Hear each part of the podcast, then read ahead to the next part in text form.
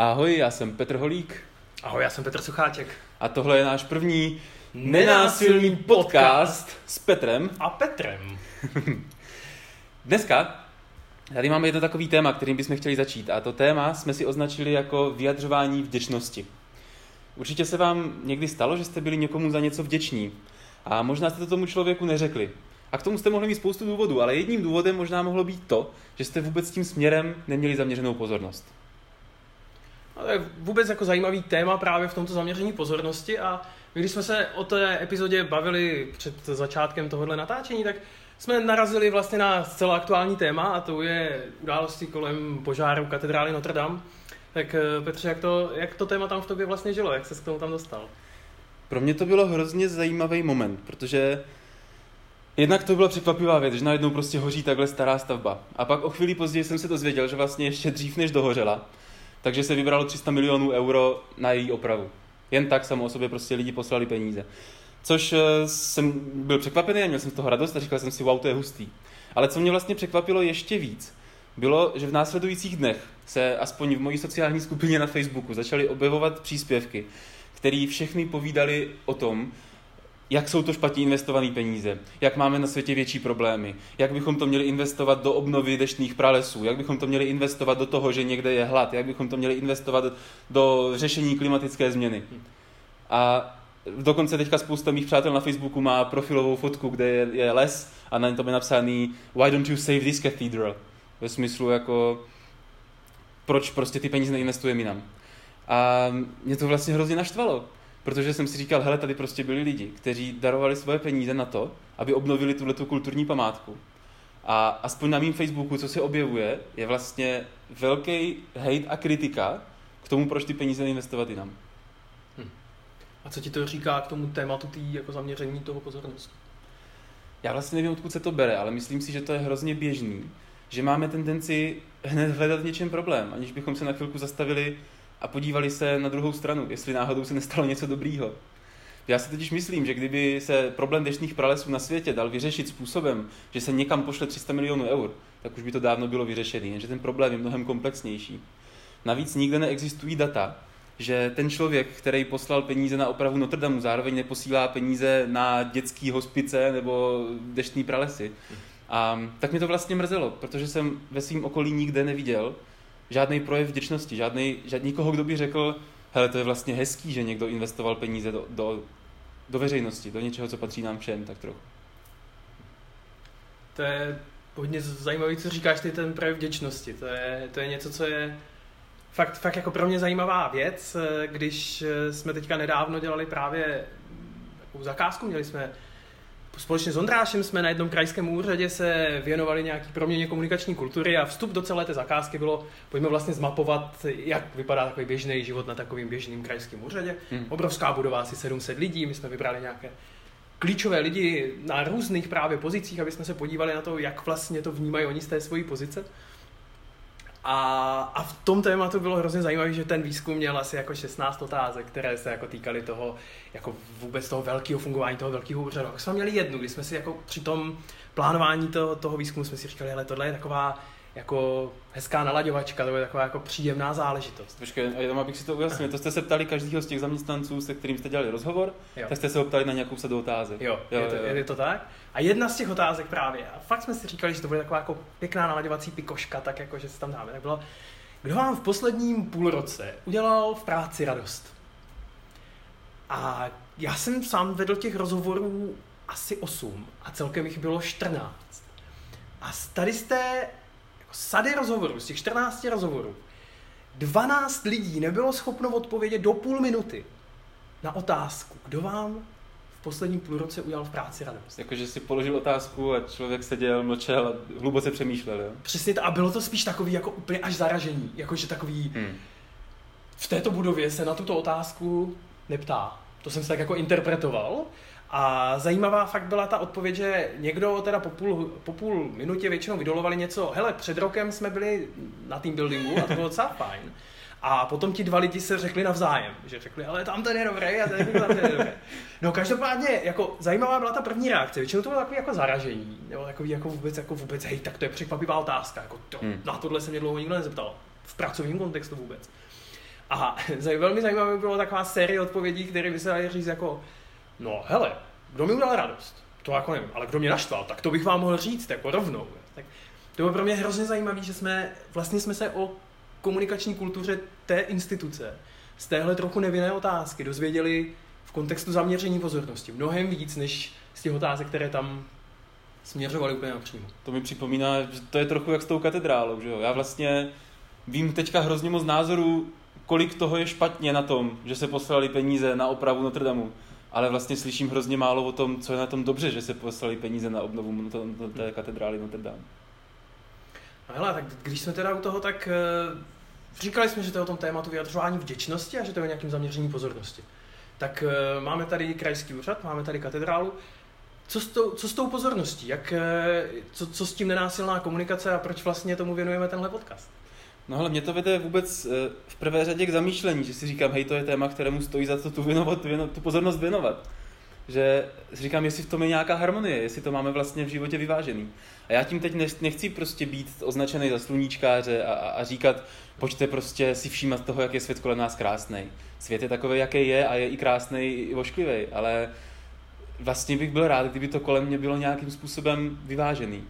Kdybych viděl lidi, kteří umí zaměřit pozornost na to, co je špatně, na to, co je potřeba změnit, na to, kde spotřebujeme udělat něco jinak, ale zároveň bych chtěl, aby ti stejní lidi kolem mě mě inspirovali tím, že dokážou upozornit na to, co se povedlo, na to, co je krásný, na to, na to, na to z čeho máme radost.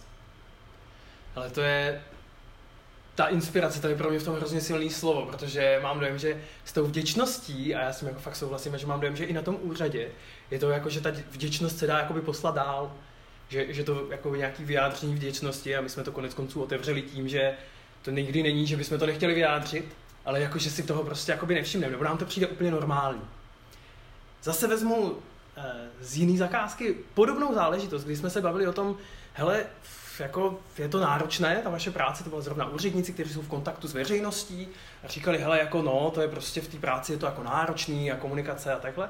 A mě tak napadlo a jsem se zeptal na otázku, kolik procent těch vlastně jako lidí, se kterými jednáte, jsou nějak problémoví, ať už to znamená prostě cokoliv. Mm. Tak paní se tak zatvářila a říkala, no, no Petře, až, až 25% je jich takových. a já jsem nechal takto číslo zarezonovat, teď jsem se trochu podíval na ty ostatní a všichni dělali takový, jako, no, to bychom jako souhlasili. Někdo tam dokonce řekl, u nás možná i 30. Takže jako někdo dal víc. Tak jsem se samozřejmě zeptal na tu otázku, jestli dá někdo víc. Nedali. A tak jsem říkal, hm, 30 to je, to je hodně, že? A všichni, no, to, to je jako hodně. A, a co těch 70 je úplně v pohodě? Ta otázka zarezonovala trochu tí, tou a tím, tím sálem. To je hezký, tím... co, co, co, co se stalo? To je, to je vlastně to je takový obrat, který by ani mě normálně nenapadl, že? Hmm. Mě napadl vlastně na místě a napadl mě právě z toho tématu zaměření pozornosti a, a trochu si mi na to nahrál tím, jakože vidět svět takový, jaký je, i s tou krásou, i s tím, jako co se nedaří. A vlastně pro mě v tom tématu vyjádření vděčnosti je hrozně důležitý hm, vyhradit těm problémům, ať už je to cokoliv, vyhradit jim to jako správné místo. Jinými slovy, co to udělalo v té místnosti, když jsem položil tu otázku, co těch 70%? Tak eh, ticho a zamýšlení, hmm. který trvalo vlastně docela dlouho, skoro tý půl minuty, jako kdo vám udělal radost. A co se stalo potom, bylo, že já jsem položil další otázku jako, proč jako, jak se to stane, že, že se necháme těma 30% jako převálcovat? A že si nevšimneme toho, že, že někdo přišel, měl všechno v pořádku, byl na mě milej a odešel a že já z tohohle jako si neřeknu, hej, tohle je, teď jsem si všiml. To bylo hezký. Děkuji za hezký kontakt. A že, a že vlastně tohle ne, jako nevyplní 70% mého povědomí o práci, a, a 30% nevyplní tady tohle. Mě, mě k tomu napadá, vlastně si říkám, hej, trochu to dává smysl, že jo? My jako lidi chceme přežít a tak ten náš mozek je nastavený na to ohrožení. A my, když cítíme ohrožení, to znamená ty nepříjemné věci, tak si na to víc dáváme pozor. Takže nás to nějak živí. Ale zároveň já mám dojem, že je užitečný vyjadřovat tu vděčnost a zaměřovat pozornost i na tu druhou stranu. V čem, v čem to je pro tebe vlastně dobrý? Když, že jo, teďka se bavíme o tom, že hele, pojďme trochu zaměřovat pozornost rovnoměrně a pojďme vyjadřovat vděčnost za věci, které se daří. Ale k čemu je to vlastně dobrý? první věc, co si myslím, že jako, i sám zažívám, nejenom, že si to jako myslím a vyčetl, ale i, i fakt jako v mém životě, čeho si fakt všímám, je, že vůbec ta samotná praxe zaměření pozornosti, jako vůbec to, že jako trochu hledám ve světě, jako věci, za který, za který je možno být vděčný, mě pomáhá být jako právě ve střihu, abych je neminul. Aby náhodou mi někdo nepodržel dveře a já si toho nevšimnul, protože mám mysl úplně někde jinde. Takže je to takový trénink všímavosti vlastně. Hodně, hodně. Je to hodně trénink všímavosti a co, v čem mi to hrozně pomáhá je, když jsem takhle všímavý, tak najednou ten svět není tak eh, jako šedé místo. Jakože buď to se neděje nic, anebo je to špatně. Ale najednou, najednou je ta jakoby škála mnohem širší a říkám si, ale tady mě někdo pozval na oběd. Já sice nemůžu, ale ty jo, prostě, někdo mě pozval na oběd, to, to je vlastně hmm. hrozně hezký. A já mu můžu poděkovat za to a to mě dělá radost, protože já si říkám, hele, tohle je, tohle je fajn, prostě tyhle věci se dějou. A stejně tak, když někdo odevzdá včas prostě úkol, který se mu zadal, tak to není samozřejmost pro mě. Ne, jako může být, jako jedno může být, ale když si všimnu a fakt se snažím. Tak, tak vlastně říkám, tobě to dělá radost, ty, ty samotný z toho něco máš. Celý ten proces potom frčí tak, jak jsme si naplánovali, ale je prostě hezký. Nemusíme řešit nějaký zase ty problémy, že Negenerujeme těch 30%, ale zůstáváme v 70% a tam, tam je to super. Takže jedna věc je vůbec ta praxe zaměření pozornosti. Mně napadá vlastně ještě jedna věc a tím bych to možná zase trochu vrátil k té nenásilné komunikaci, o které tady mluvíme že Marshall Rosenberg, což je zakladatel nenásilné komunikace, napsal spoustu knížek, jedna z nich je dokonce přeložená do češtiny, takže si ji určitě můžete přečíst. A jmenuje se Nenásilná komunikace, tak tam právě píše a říká, že eh, to vyjadřování vděčnosti a zaměřování pozornosti na to, co se vlastně daří, nám přináší jakýsi palivo. On tomu říká giraffe fuel, že to je taková ta šťáva, na které my pak můžeme frčet. A že díky tomu, že, že si dáme prostor pro to, aby nás vlastně něco potěšilo, aby nás něco nabilo, aby nám něco dodalo tu energii, tak pak máme mnohem víc sil vypořádat se s těma věcma, které jednoduchý nejsou. Takže zase je to vlastně služba pro mě. Nejde jenom o to jako chválit ostatní, aby se cítili dobře, ale díky tomu, že já chválím ostatní a zaměřuju pozornost na to, co se daří, tak já sám mám pak víc energie na to, si poradit s těma věcma, které se nedaří. Krok, posunu to ještě o krok dál. Já když někoho pochválím, nejenom, že mu to možná zpříjemní den, nebo vyjádřím vděčnost, to nemusí být nutně pochvala, nejenom, že mu to zpříjemní den, ale já jsem si taky všimnul a mám kapacitu, ale navíc to vytváří prostředí, celé prostředí, ve kterém je normální, že zaměříme pozornost na to, co se daří. Zejména v tom pracovním kontextu mám dojem, že jako buď to je to v pohodě, anebo je to problém. Takže vlastně jakákoliv komunikace tak trošku implikuje, že by to mohl být problém. jo. Když a... už za tebou v práci přijdu, tak to znamená, že jsi něco postral. Přesně tak, protože jinak bys za mnou vůbec nešel. a tohle, a, a vlastně rozbít, prostřelit tady tu věc, ať už je to v práci, doma, na ulici, nebo prostě kdekoliv jinde, prostřelit tady tu jako bariéru toho, že vlastně komunikace trošku implikuje problém, protože to je to, co je normální, ať už ta normalita opět hmm. znamená jako cokoliv.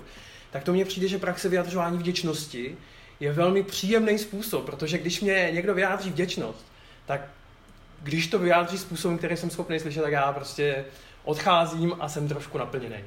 Ty o tom mluvíš jako o praxi, že to vlastně není věc, která je možná jednoduchá říct, teď to budu dělat a hotovo, ale že to vlastně chce praxi, že to není jednoduchý. A my často na workshopech nenásilné komunikace s tím pracujeme. Eh, s tím pracujeme, jak vyjadřovat vděčnost, vděčnost tak aby ostatní ji slyšeli jak eh, být v tom konkrétní a nejenom říct děkuju, ale říct vlastně, čím ten člověk, který mu tu vděčnost vyjadřuju, obohatil můj život. Aby on věděl vlastně, co z toho, co on dělá, je to hezký. Co může třeba zopakovat, když bude mít chuť. Takže já bych chtěl jenom jako potrhnout to, co jsi říkal, to slovo praxe. Že to není dovednost, kterou máme automaticky, ale vlastně je to něco, co se můžeme učit. Pojďme pomaličku uzavírat tady, tady tu věc kolem tématu vděčnosti. Přišli jsme od Notre Dame a krajského úřadu tady k tomu, k tomu, k té praxi. A vlastně pokud vás, naše posluchače, to téma nějakým způsobem zaujalo a mohli byste, chtěli byste si možná říct jako, chtěl bych nějakou takovou malou ochutnávečku, tak e, máme pro vás takový domácí úkol. Takový tip na příštích pár dnů. Tip na příštích pár dnů, možná to nebude jenom domácí úkol, možná to dokonce bude venkovní úkol. Pojďte každý den si najít aspoň jednu věc, které jste si všimli, za kterou byste mohli chtít vyjádřit vděčnost a pojďte to udělat. To jsou opravdu dvě části stejné věci, ale jsou dvě. Opravdu je první, je ta praxe zaměření pozornosti. Všimnout si toho vůbec. Přesně tak. A pak to A udělat. ta druhá, říct to těm lidem. Hmm. A důležitá věc ve vyjádření vděčnosti. Nezapomeňte na sebe. Nevyjádřujeme vděčnost jenom těm druhým lidem, ale opravdu si najdeme chvilku a pojďme si ten den říct, hele Petře, za to, že jsme se dostali k tomu udělat ten podcast, za to jsem fakt vděčný, protože jsme se o tom bavili nějakou dobu a teď se to prostě stalo a máme první verzi, tak uvidíme, co to udělá. Tak vážení přátelé, to je pro dnešek od nás všechno. Tohle byl nenásilný Nenásilný podcast, podcast. s Petrem. A Petrem. Tak díky, těšíme Mějte se zase se. někdy příště.